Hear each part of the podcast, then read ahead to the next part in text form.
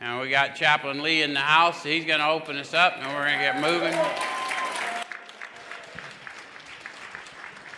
Can everyone please stand to your feet? We welcome you, but we want to welcome the presence into this room tonight. Father, we thank you again tonight for just another opportunity to come together, just to hear, Lord, the things that we need in order to be successful in life. We know we can't do it without you, so we thank you and we just give you the praise on today. We ask you, Lord, that you will please uh, touch the hearts of everyone that is here. We ask you, Lord, just to use the man to speak into the lives as we begin to go into tonight, step eight and nine. An opportunity where we learn about making amends, where we learn how to forgive, where we learn these things and we can do it without you. So we thank you right now. We give you all the praise, glory, and honor, and we just ask you, Lord, just to have your way in this place tonight. In the mighty name of Jesus, let everyone say, Amen. Thank you, Thank you, Chap. And he already let the secret out of the bag. We're going to take a look at steps eight and nine tonight. Um, anyone in the room for the first time tonight? A few of you? Good. Well, first.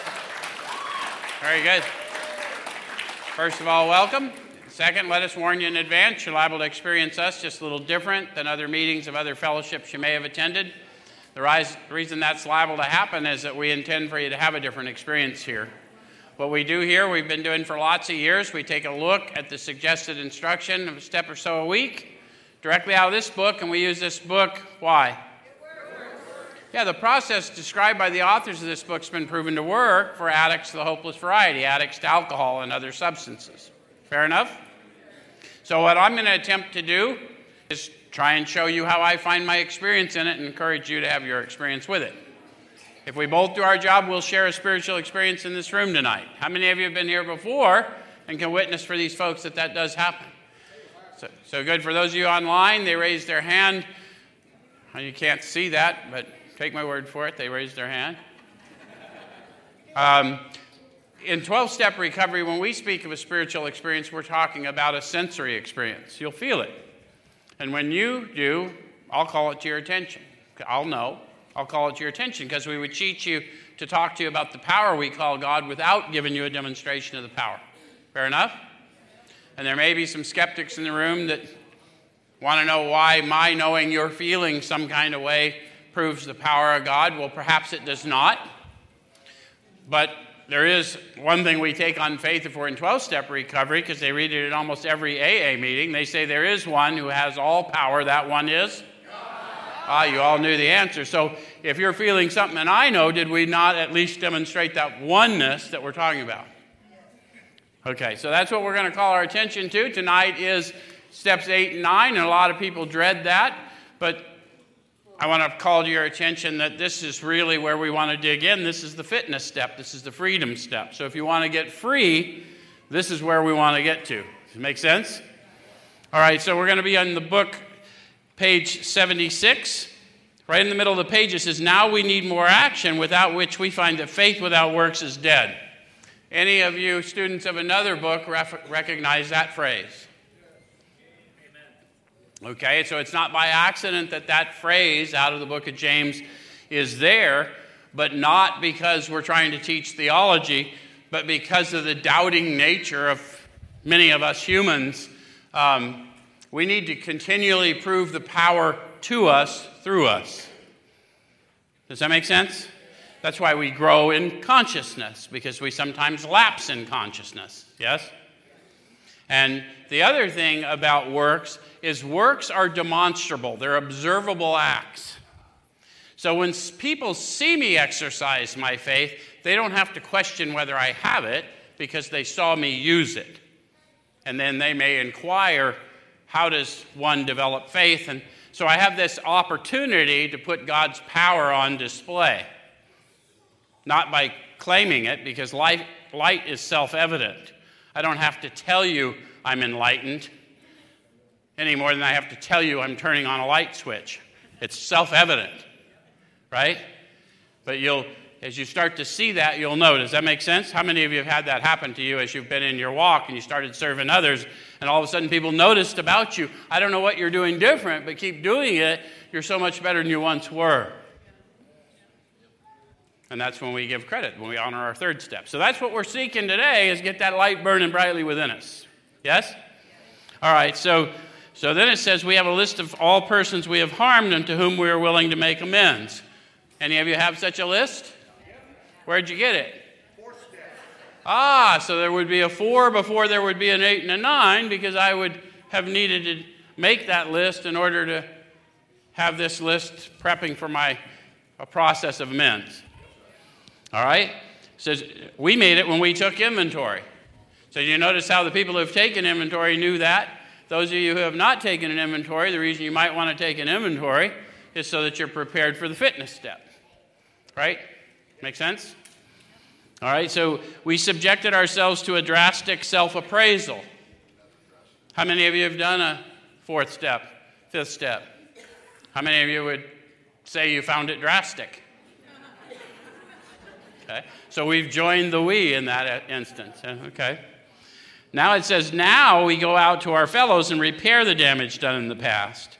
We attempt to sweep away the debris which is accumulated out of our effort to run on, or our effort to live on self will and run the show ourselves. If we haven't the will to do this, we ask until it comes.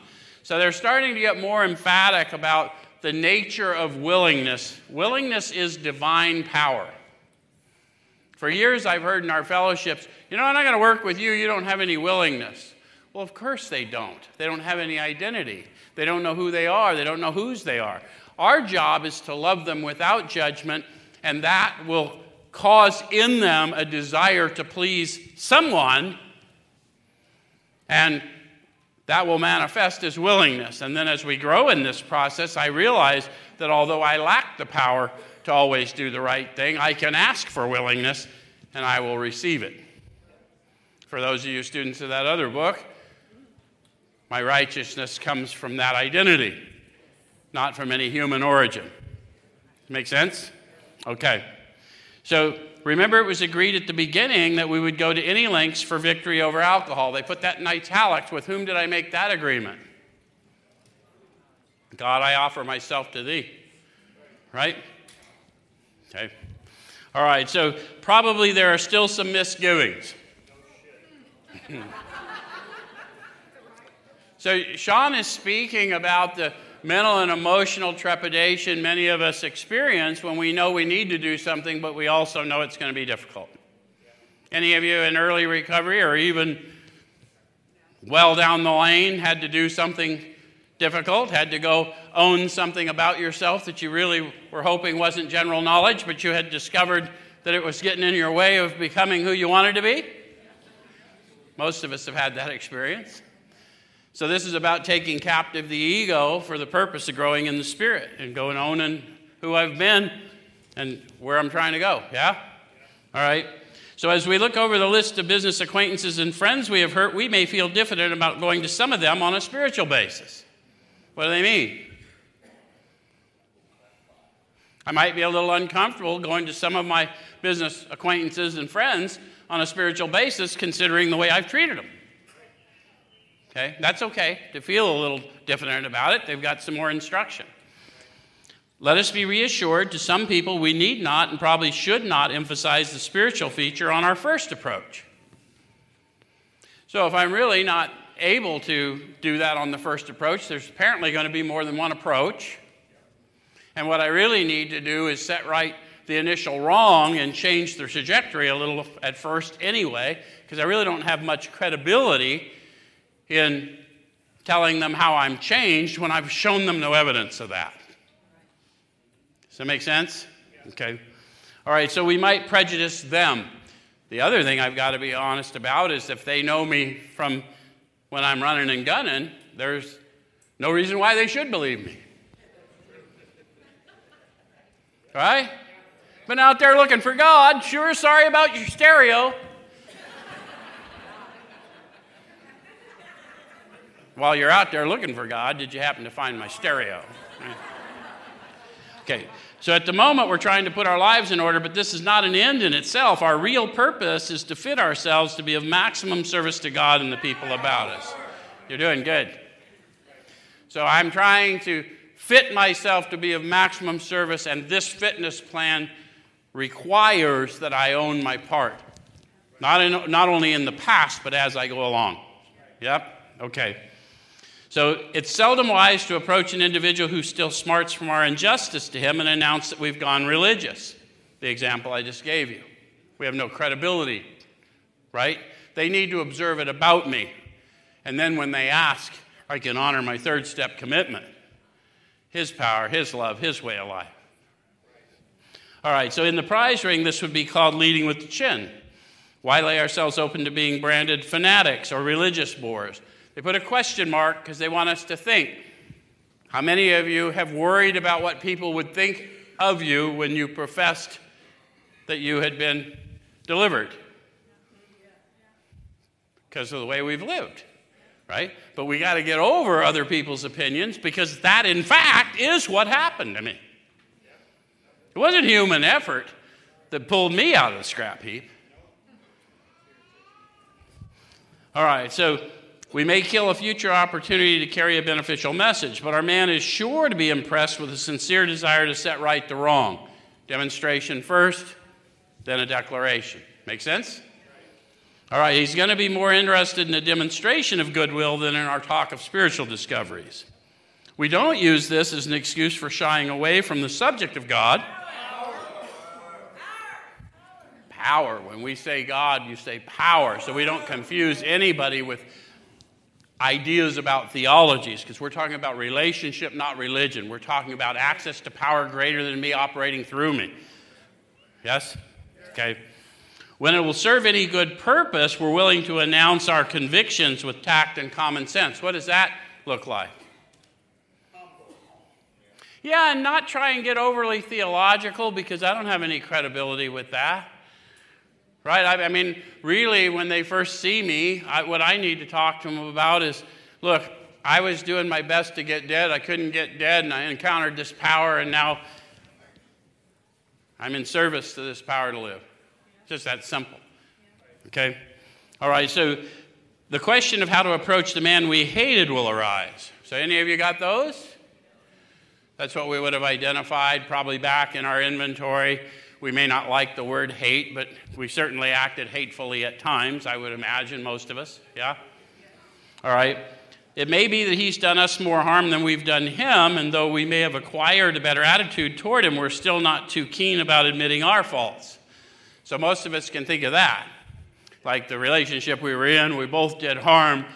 Maybe they hurt me worse. So, you know, I forgive, but I don't forget, is the famous thing I've heard.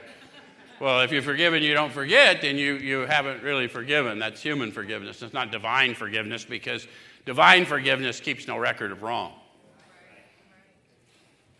All right, so nevertheless, with a person we dislike, we take the bit in our teeth. So, what are they preparing me for? That's a metaphor. Where's my, any farmers in the place? What happens when the animal gets the bit in the teeth? Yeah, you go and where that animal wants to go. Okay.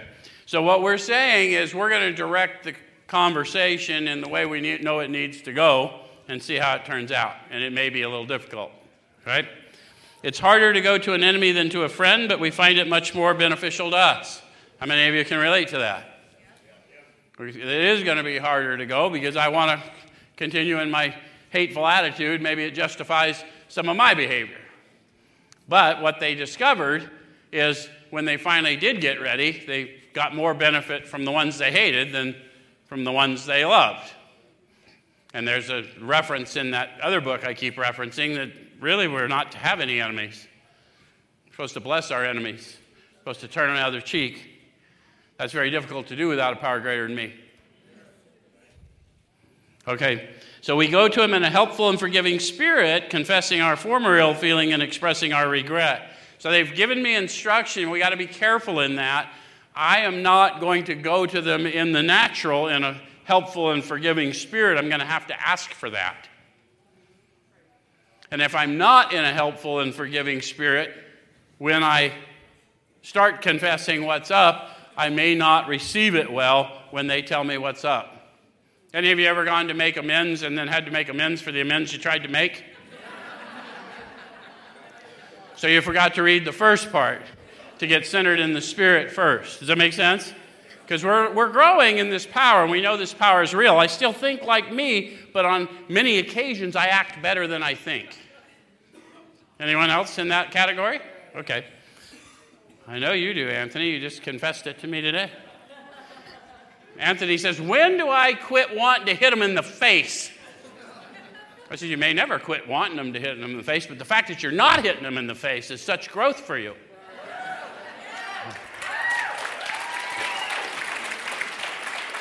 You're still going to share that skin suit with Anthony, but he'll behave better than you. All right, so under no condition do we criticize such a person or argue. Now, that'll be difficult to do if I'm not centered in the Spirit, right? Okay. Simply, we tell them we'll never get over drinking until we've done our utmost to straighten out the past. Why would I confess that to them? I'm going to get the selfish reason I'm approaching them out of the way first. I'm not coming to you because I'm a saint. I'll never get over this daily trying to kill myself and take others with me. I'll never get over my drinking and my drugging and my other abhorrent behavior until I've done my best to set right my wrongs to you. And I know this because when I encountered this power that was placed in me, that I, I have received my forgiveness, now it is my job to be the hands and feet of forgiveness to everyone else. Make sense? Okay. All right, so we're there to sweep off our side of the street, realizing that nothing worthwhile can be accomplished until we do so never trying to tell him what he should do. His faults are not discussed. We stick to our own. Notice how many times they said the same thing. Do you imagine that was indicative of how difficult that is when you're not properly prepared in the Spirit? It may even indicate how many times. Remember, this is just the testimony of the first 100 and their experience with the first several thousand. So they probably saw people that were prepared and did it better, and they saw people that hosed it six or seven times, like me and got tired of going back to the same person and asking for forgiveness for the, my attempt to try and clean up the last wreck. Any of you had more than one wreck with the same person? So, the reason I want to get to the point that I'm just talking about me and bearing witness about my experience and why I'm endeavoring to pass it on to them is that if our manner is calm, frank, and open, we will be gratified with the result. So, what is one? What is a evidence of a calm manner? Quiet humility. Yeah, it's, it's observable, right? How many of you have been calm in manner, but we're not feeling calm? That's when you'll experience this power greater than you operating through you, right? This is all. This is all you growing in the consciousness of the Spirit. Okay, and then it says, frank. What is it to be frank? Yeah, be direct. I'm there to talk about my side of the street, not yours. I'm not going to try and spin it to make me look any better if I'm doing these things. Any of you ever do that? You went and go, copped to some of it, but then spun it just a little bit so you weren't entirely the one? Okay. okay. And then open. What do they mean by open?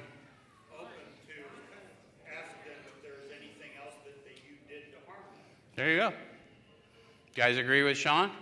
How many of you have gone to make an approach for an amends and they had something you didn't remember or something you didn't quite see that way, and when they perceived it, that pissed you off too? That's not what happened. So I need to be open to their perceptions because I'm just there to clean it off to their specification. Does that make sense? It really doesn't matter. I'm, I'm not here to change their idea of me. I'm trying to own my part so that I can move free and change my idea of them. It makes sense? Okay. All right, so then it says if we're honest, we'll be gratified with the result. In nine cases out of ten, the unexpected happens. How many? Any gamblers here? That's pretty good odds, ain't it? So the likelihood is it's going to go better than I thought. Yeah? Because I've thought of all the ways it could go wrong. I'm assuming when they say the unexpected happens, any of you ever gone to something you were pretty sure you knew the outcome? And you were getting your head ready to go whatever, and then that didn't happen? That's what it looks like when. Okay. All right, so sometimes the man we're calling upon admits his own faults, so feuds of years, years standing melt away in an hour. Rarely do we fail to make satisfactory progress. They only use that word a couple times. Rarely means rarely, right? So we don't get it twisted. Uh, um, our former enemies sometimes praise what we're doing and wish us well. Have you ever had that happen? I'm looking right at Anthony again. You know, I, I, got to bring this up because Anthony went to a hearing, and for all the world, Anthony, who was a pre sentencing, he should have been in prison, like right now. But he went in there with a humble spirit, and he told the court, That's me, I did all of that. I've been to prison before, that didn't help. I don't want to go back to prison, even if I deserve to go back to prison. And I really think if you'll let me do this, it'll be better for society. And that prosecutor stopped him in the middle of the thing. She, the same one that told him he was going to do 48 years, the same one that told him, There's no way you're avoiding time, says you don't have to say another word, I'm going to let you go. That happened.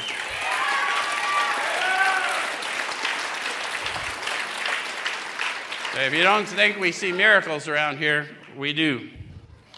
Every day. Occasionally, they will offer their assistance. It should not matter, however, if someone does throw us out of his office. We've made our demonstration, done our part, it's water over the dam. So the, idea is that I've made my demonstration. If they ask for another demonstration, I'm honor bound to give them another demonstration, but at least at this point, I can let it go. Does it make sense? Not everyone's ready to receive what I have to offer the first pass, so I'm going to have more than one approach. Yes? All right, so then it says most alcoholics owe money.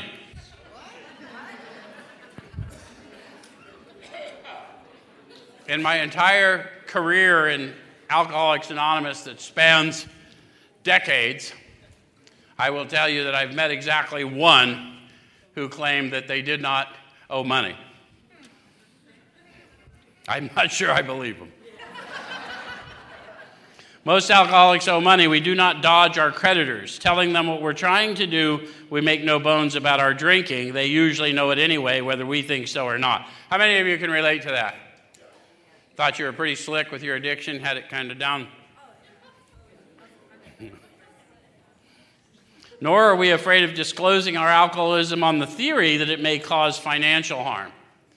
Now, don't get that twisted because I hear people saying, I live my recovery out loud, and that's fine, that's your right. But the thing that you need to know, especially if you're new in recovery, is not everyone is required to understand addiction, and they're not un- required to understand your history as a result of your behavior while in addiction. And so, if they don't have any reason to know your addiction history, my advice to you as a AAer is don't share, don't overshare. But if my addiction and those behaviors harmed you, you have a right to know that I know that those behaviors harmed you and that you did not deserve that. Does that make sense? Okay. So, approached in this way, the most ruthless creditor will sometimes surprise us. Arranging the best deal we can, we let these people know we're sorry. Now, letting them know we're sorry isn't so much a it's a demonstration. It's about manner. It's about what I came to deliver. Does it make sense? Our drinking has made us slow to pay. We must lose our fear of creditors no matter how far we have to go, for we're liable to drink if we're afraid to face them. So, most of us in early recovery had some time where we let that stuff slide, and we probably got the grace to let it slide for a time. But most of us can relate to not wanting to answer our phone because there was someone chasing down a bill or not wanting to open our mail, or maybe not even picking up our mail. Because if I don't see it, it ain't there.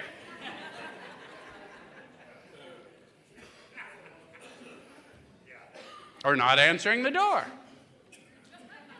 Still got the tweak going on. so if we live in fear very long, a self is going to manifest and look for ease and comfort. That's their experience. Does it make sense? Okay, so perhaps we've committed a criminal offense which might land us in jail if it were known to the authorities. Perhaps. In this crowd, I would say it's probably almost a certainty. Most crowds, actually, because we usually don't get nominated for Alcoholics Anonymous or other recovery fellows because of our good behavior. Yeah. We may be short in our accounts and unable to make good. We have already admitted this in confidence to another person, but we're sure we'd be in prison or lose our job if it were known. Maybe it's only a petty offense, such as padding the expense account. Most of us, most of us have done that sort of thing. Maybe we're divorced and have remarried but haven't kept up the alimony number one. She's indignant about it and has a warrant out for our arrest. That's a common form of trouble, too. So I, we went through a bunch of scenarios because a lot of times we try desperately to not find ourselves in, you know, as a belonging into places that we really didn't seek to belong to. So the important thing about this, because they're not talking about an experience you had or anyone alive today had, they're talking about an experience they had. And it's so important that we know that we is the first 100 and their experience with the first several thousand, and it's testimony. It's the personal revelation of God in them. So, what we want to do is align to them because I desperately need access to that power they describe. Does that make sense? Regardless of what I think about what they profess. Okay, so they go on to say although these reparations take innumerable forms, there are some general principles which we find guiding. So, in spite of if none of those scenarios fit any of us, then we got general principles for whatever drove you into a recovery room. Even if you came to support someone else, it's not an accident. Does that make sense? Okay. So, reminding ourselves that we've decided to go to any lengths to find a spiritual experience. Did you know that's what we were doing in 12 step recovery? A lot of people think that 12 step recovery, the goal is abstinence. It is not. The goal is to awaken spiritually. That's why it says, having had a spiritual awakening as the result of these steps, we tried to carry this message to other alcoholics and to practice these principles in all our affairs. And I couldn't live well abstinent, and I don't live well abstinent today. But what I learned to do was to seek ease and comfort from within. And the more I serve, I experience a condition that I like to call spiritual inebriation that allows me to live comfortably within this body. Make sense? All right. So we ask that we be given the strength and direction to do the right thing, no matter what the personal consequences may be. We may lose our position or reputation or face jail, but we are willing. We have to be. We must not shrink at anything. I'm talking to me, I'm not talking to you. The, the interesting thing about this book is this is not a book on how any of you all ought to behave. This is a book of personal testimony that promises me if I will try and behave as they behaved, it won't trouble me how you act and speak. And I was greatly troubled in the world with the way you people spoke and acted. Usually, however, other people are involved.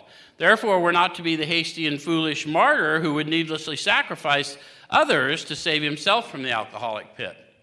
A man we know had remarried. Because of resentment and drinking, he had not paid alimony to his first wife. She was furious. She had gone to court and got an order for his arrest. He had commenced our way of life. So now he's encountered the AAs, he's encountered power, he's made a decision, he's in the manner of living. Does that make sense?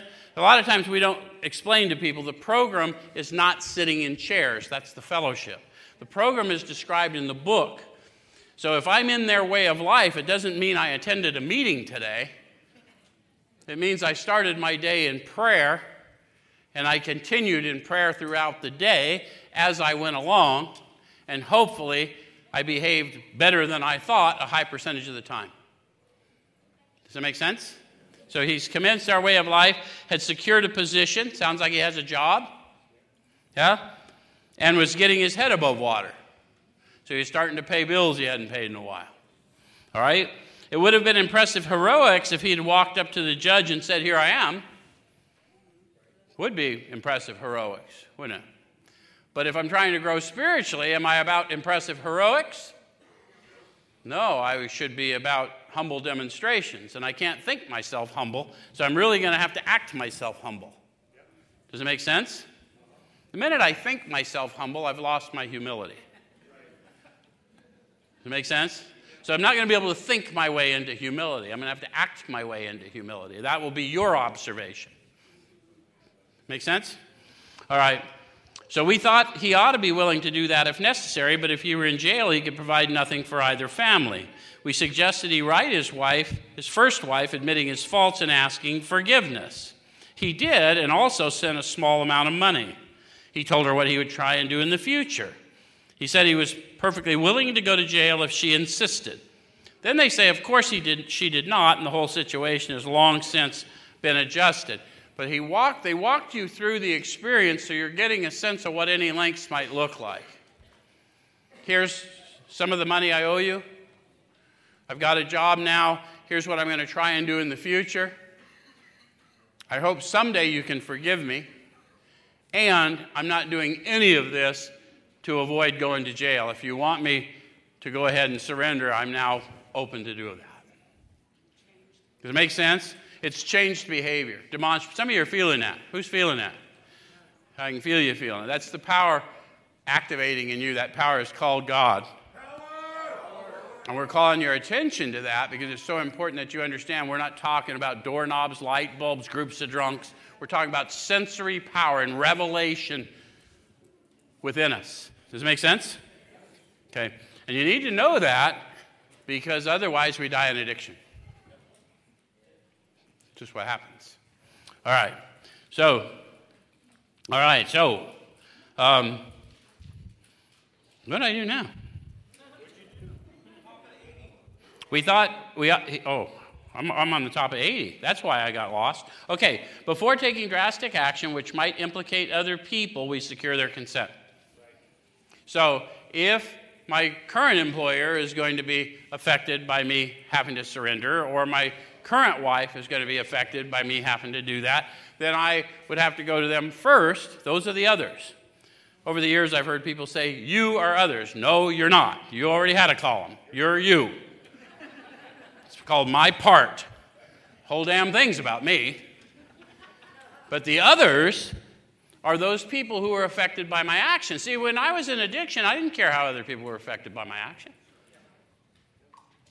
But now I have to be mindful of what the consequences of my addiction, even in my journey to recovery, may cause because I don't want to create more suffering. Does it make sense?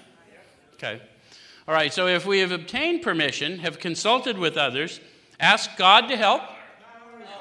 Oh, that was weak. You guys have been doing better asked power to help, and the drastic step is indicated we must not shrink. So they described a sensory experience. Have you ever asked in prayer for something and then just moved into it? You notice how that was a sensory experience?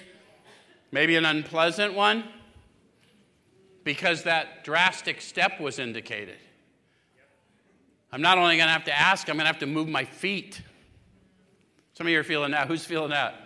Some of you went there right away. Yeah, good. That's the power we call God. When you see people, some of these people I see with their hands up, they've been doing this a minute. And it's still the same experience. And we go right back to it, don't we? That's what it is to touch you with depth and weight. We're talking to you in the Spirit right now, and the Spirit is revealing to you that experience. All right, so this brings us to, to mind a story about one of our friends. While drinking, he accepted a sum of money from a bitterly hated business rival, giving him no receipt for it. So follow this guy's story and think about life in your own experience. Um, he subsequently denied having received the money and used the incident as a basis for discrediting the man. He thus used his own wrongdoing as a means of destroying the reputation of another. In fact, his rival was ruined. So this cat just went somewhere drinking, and he was chopping it up with somebody who gave him some money for another purpose, and then inexplicably, the money evaporated in his possession. Any of you ever get money for some future work or something? And then when it came time to buy materials, So there was not an explanation you cared to give to whomever's entrusted you with money. True? So that's what happened to this cat. He'd been entrusted with money, except this guy gave him money for the church fund. And then, as will happen with those of us in addiction, that money evaporated, and he didn't have an explanation he cared to give about that evaporative rate of money in his possession. So he said, Cat never gave me the money. He's a liar. And so the dude's reputation's ruined. It all makes sense now, right? So we've unpacked it. We can sort of see ourselves there, even if we didn't have a church family or, okay? So he felt he'd done a wrong he could not possibly make right. If he opened that old affair, he was afraid it would destroy the reputation of his partner, disgrace his family, and take away his means of livelihood. What right had he to involve those dependent upon him? Question mark. So based on the guiding principles, what right did he have? None without their permission. So I've now got to go to the employer, the current employer, the wife, and say, Look, Cat gave me money. I said he didn't. When I cop to this, can you support me in this? And does it make sense? Okay. So then it says, how could he possibly make a public statement exonerating his rival? Another question. How could he make a public statement exonerating his rival? How did he hurt his rival? Yeah, he hurt his rival in public in the congregation. So he doesn't even know all the people that he's cre- created the problem with this fellow for. So to make it right, he's going to have to go inward. He's going to have to trust that this power is going to get him to do the. Does it make sense? Because this guy wasn't a regular AA guy. He was a church guy, and he couldn't go to church. He, he didn't, that's why his name's not in here. He, he didn't go the AA route. He was an Oxford group member who went the church route. Okay? So says after consulting with his wife and partner, he came to the conclusion it was better to take those risks than to stand before his creator guilty of such ruinous slander. The other book tells us to go admit our faults before we go to the altar. Yeah? Okay. So we saw that he had to place the outcome in God's hands, or he would soon start drinking again, and all would be lost anyhow. Any of you ever done something that you just knew was out of character? I mean, you'd done that kind of crap before, but now you were aware enough of yourself, you really didn't like treating people that way, and now you did it and you didn't know what to do with it. That's where the cat's at. Because I don't want to be that guy anymore. I never wanted to be that guy. But I got comfortable being that guy, but I'm no longer comfortable being that guy. That guy died, and this one living now can't carry that burden. Does it make sense? Okay. All right, so he attended church for the first time in many years. He apparently took it to prayer and meditation. He realized he had to go back to the congregation he couldn't go back to, and he had to own what he had done to this cat. So it says, after the sermon, he quietly got up and made an explanation. Now, they said he quietly got up and made an explanation. Any of you come from a church family? So, some of us, it's, it's not easy to get up in front of a congregation and admit that kind of thing, is it? How, how many of you have stolen the seventh tradition money from a recovery group? It's not easy to get up in front of that group, is it? His action met widespread approval, and today he's one of the most trusted citizens of his town. This all happened years ago. So they give you in the story that actual revelation of the thief of the church fund becoming the most trusted citizen in the town through the power of God. Make sense? They're trying to tell us this is our testimony. That's what happened. That's who he was. That's what happened. That's what he's like now. He took his stuff, and now they're comfortable with him. Okay. So the chances are that we have domestic troubles. Anybody? Sean, Sean has domestic trouble. Perhaps we're mixed up with women in a fashion we wouldn't care to have advertised. And this book was written at a time where they didn't try and say men and women and all that, but you know, change it to suit. And we're not we're not getting too worked up about identities or anything. So, so we doubt if in this respect alcoholics are fundamentally much worse than other people. Have you noticed that? That what you thought was addict behavior was really human behavior? Well, we, we start to realize it when we're not using it anymore and we still have some of the same behaviors. And now they don't fit because I don't, I don't even have an explanation for it now. Okay? But drinking does complicate sex relations in the home. That's a bit of an understatement, too, right? Where's my meth addicts? You guys didn't even know how to get to the right home, did you?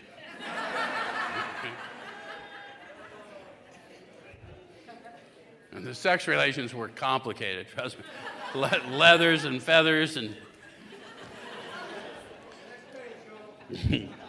After a few years with an alcoholic, a wife gets worn out, resentful, and uncommunicative. You ever notice that? Then they go inward. How could she be anything else? Given what kept happening over and over again, how could anyone expecting me to come home be any other way than worn out, resentful, and uncommunicative? Make sense? Okay. The husband begins to feel lonely, sorry for himself. He commences to look around in the nightclubs or their equivalent for something besides liquor. Christie's Cabaret. We'll have to get shirts for Sean. Perhaps he's having a secret and exciting affair with the girl who understands. Any of you ever met her or him? In fairness, we must say that she may understand, but what are we going to do about a thing like that? Another question, right? Eyesight without insight is spiritual blindness. So it's really not their level of understanding that's in question. It's about my questionable behavior, and am I willing to be repentant and move into a changed nature, or am I going to continue to harm others and see how that works out for me? Okay. A man so involved often feels very remorseful at times, especially if he's married to a loyal and courageous girl who has literally gone through hell for him. So, how many of you can relate at least to that? Whatever family member supported you and supported you and supported you when it made absolutely no sense to support you any further, and yet, any of you get, okay. All right, so whatever the situation, we usually have to do something about it. If we're sure our wife does not know, should we tell her? Wow, that was emphatic. How sure are we, right? Okay. Not always, we think. If she knows in a general way that we've been wild, should we tell her in detail? It's about mixed, uh, not that far apart there. Okay. Undoubtedly, we should admit our fault she may insist on knowing all the particulars. She'll want to know who the woman is and where she is. You ever had that happen? We feel we ought to say to her that we have no right to involve another person. Now, they write down what they did and what they learned from what they did, but they also write down what they didn't do and what they learned from that. So they're telling us what they feel they should do, but then they're going to tell you in some cases, what they did. Have you ever felt you should do something one way and then confronted with the situation behaved in a different way? Okay, well, we're going to talk to you specifically about that. we're sorry for what we've done. God willing, it will not be repeated. More than that, we cannot do. We have no right to go further. Though there may be justifiable exceptions, now they're speaking to those of us who were not sufficiently empowered to behave the right way even though I sort of knew the right way. Anyone know what I'm talking about? I'm not supposed to discuss the other person, but I'm going to go ahead and throw them under the bus because, fuck, it's getting hot in here. Though we wish to lay down no rule of any sort, we've often found this the best course to take. Our design for living is not a one way street, it's as good for the wife as for the husband. If we can forget, so can she. My recommendation is you not remind her of that. Let her come to that conclusion on her own, if she will.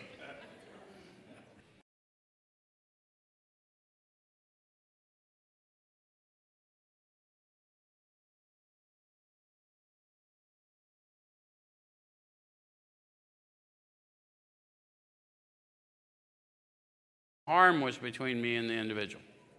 And I did it. Not because there was some willing participant that I found. My relationship with them was harmed because of what I did, not what someone else did, regardless of their desire to know who they are. Make sense? Okay. Perhaps there are some cases where the utmost frankness is demanded. No outsider can appraise such an intimate situation. So, who's an outsider in this situation? Yeah, and probably nobody but me and God, because the couple's going to be insisting I do things that would be harmful. Because they just want to know. They want it to, they want the hurt to stop. But the hurt's not going to stop because I've involved another person. Make sense? Okay. All right, so it may be that both will decide that the way of good sense and loving kindness is to let bygones be bygones. Each might pray about it, having the other one's happiness uppermost in mind.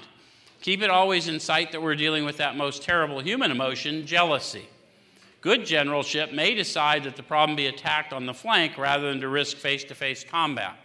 So oftentimes it's just the calm demeanor.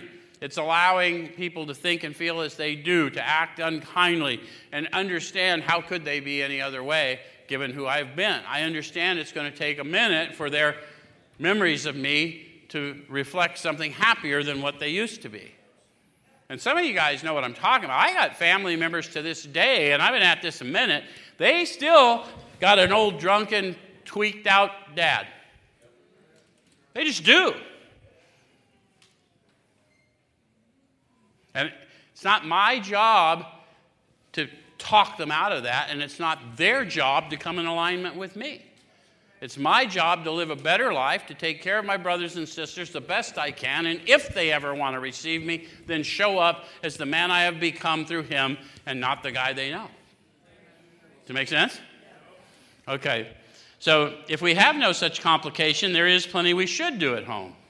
Sometimes we hear an alcoholic say that the only thing he needs to do is keep sober. You ever heard that? Does it make any sense to you in light of your own addiction? No, if the only thing I needed to do was stay sober, and I've just admitted to you in one that I was powerless to do that, that kind of limited my options, didn't it? So, and the other thing is, I had been sober and returned to active addiction. Anyone else? So, if the only thing I needed to do was that which I can't stop doing, that's not logical, is it? Okay.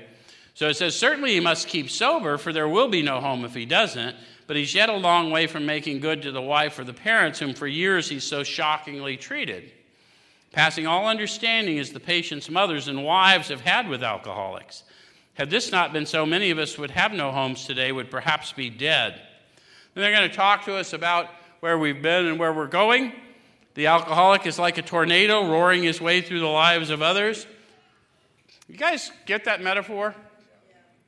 Kind of have vague remembrances of your life in addiction and what a storm it was and how things got tore up and you just move from one to the next to the next. You ever seen a path of a tornado? They're drawing a pretty powerful picture for those of us who have had that life. And that, it really helps us to understand the miracle of us not being in that life, given what we've, the wrecking ball we've been. Yeah? All right. So it says, hearts are broken, sweet relationships are dead. Affections have been uprooted. Selfish and inconsiderate habits have kept a home in turmoil. We feel a man is unthinking when he says sobriety is enough. So the authors of this book are trying to tell any of us reading it that I am not thinking very clearly if I think just being sober is enough for me to live comfortably in this skin. It's not going to work. I couldn't live in it any other way but inebriated, and that's going to be true until I've done something different. Okay? All right, so he's like the farmer who came out of his cyclone cellar to find his home ruined. To his wife, he remarked, Don't see anything the matter here, Ma. Ain't it grand the wind stopped blowing? we chuckle about it because we've all done that. How many of you have like gone out to maybe get groceries or something and then ran into the trap house and didn't come back for like a week? and you come strutting in and everyone's staring at you, and you can feel like daggers, and you're like, what? Ain't it grand the wind stopped blowing? Most of us have some similar story. Yes, there's a long period of reconstruction ahead, and we must take the lead. So the building is going to require me moving forward and starting to take the actions to at least admit my faults and, and let them know that I know they didn't deserve it. Okay? A remorseful mumbling that we're sorry won't fill the bill at all. Think about why that is. A lot of us think of that's about saying we're sorry, but I can say I'm sorry and not demonstrate any remorse. Right? Sorry to interrupt, but what I really mean is my time is more valuable than yours. Right? So what we're, we want to do is not a remorseful mumbling, but a conscious effort to let you know that I know what I did. I want you to know that I know what I did, and I know you didn't deserve it. That's going to take more than a mumbling. Does it make sense? All right. So we ought to sit down with the family and frankly analyze the past as we now see it. How many of you, after you did a fourth step, and fifth step, and some of this stuff, saw your past much differently? How many of you started serving others, saw it even more differently? So we do see it different, don't we? Being very careful not to criticize them. Their defects may be glaring, but the chances are that our own actions are partly responsible. So we clean house with the family, asking each morning in meditation that our Creator show us the way of patience, tolerance, kindness, and love. That's a prayer we don't see often in the rooms, but it's a good one to get as soon as we start having thorny thoughts. Creator, please show me the way of patience, tolerance, kindness, love, right? I need to find those things, and the world reflects how I'm thinking and feeling. So if I'm consciously looking for those evidence of those traits, I'm going to find them, even if I'm the instrument of them. I'm going to see the fruits of them. That's what we do as, as recovered addicts. We go out and talk to people who are not capable of demonstrating good behavior, and we show non judgment, and we show them patience, tolerance, kindness, and love, and we see the miracle of them responding to that and getting well something we should get in our life, even if we don't have an addictive history, because all of us have a human condition. Right? All right, so the spiritual life is not a theory, we have to live it. It's a manner of living. Right? Practicing these principles in all our affairs, it's just walking in this constant prayer and meditation and taking captive those thoughts that are less useful. Make sense? And serving as we go. Unless one's family expresses a desire to live on spiritual principles, we think we ought not urge them. We should not talk incessantly to them about spiritual matters. They will change in time. So they're cautioning you about the experience I've had with some of my family members. They don't want to hear a sermon from me, they're afraid they're going to hear a sermon from me. I've gone to do weddings for people, and they asked me if I was going to give a sermon. No. No, I'm not. I'm going to read the rites that they asked me to read, and I'm going to sign it because I have the authority to do it. And I'm not going to preach at you at all. I'm not a preacher. I mean, I could be. People call me that. But that's not me, right? My assignment is to stand right here at the gates and welcome people in. Okay? So they will change in time. Our behavior will convince them more than our words. We must remember that 10 or 20 years of drunkenness would make a skeptic out of anyone. So we got to give them some time to heal and oftentimes at a distance. There may be some wrongs we can never fully right. We don't worry about them if we can honestly say to ourselves we would right them if we could. So now this is just about getting, getting right within you. If I would right it if I could, then there's no further action needed. If I wouldn't, then I need to ask for willingness. And if I get revelation that I can, then I'll know if I'm doing what I should be in prayer and meditation because I'll find myself doing it. Does that make sense? Okay. So it says some people cannot be seen. We send them an honest letter. Any of you have any of those? People that have passed or they're a long way off. You still need to move in it. So you may be a letter or you may have to do something in prayer. Yeah? Okay. So, and there may be a valid reason for postponement in some cases, but we don't delay if it can be avoided. We should be sensible, tactful, considerate, and humble without being servile and scraping. So by this time, you know who you are, you know whose you are, so you're not there hanging your head. You're just owning who you were and where you're headed. Right? Okay? You are not what you did. You got to understand that, guys. It's so important, especially in our population of people coming back from recovery, coming back from incarceration. You are not what you did. We, you are members and you are a new creation and you're going to walk in that. Right? Okay. All right. So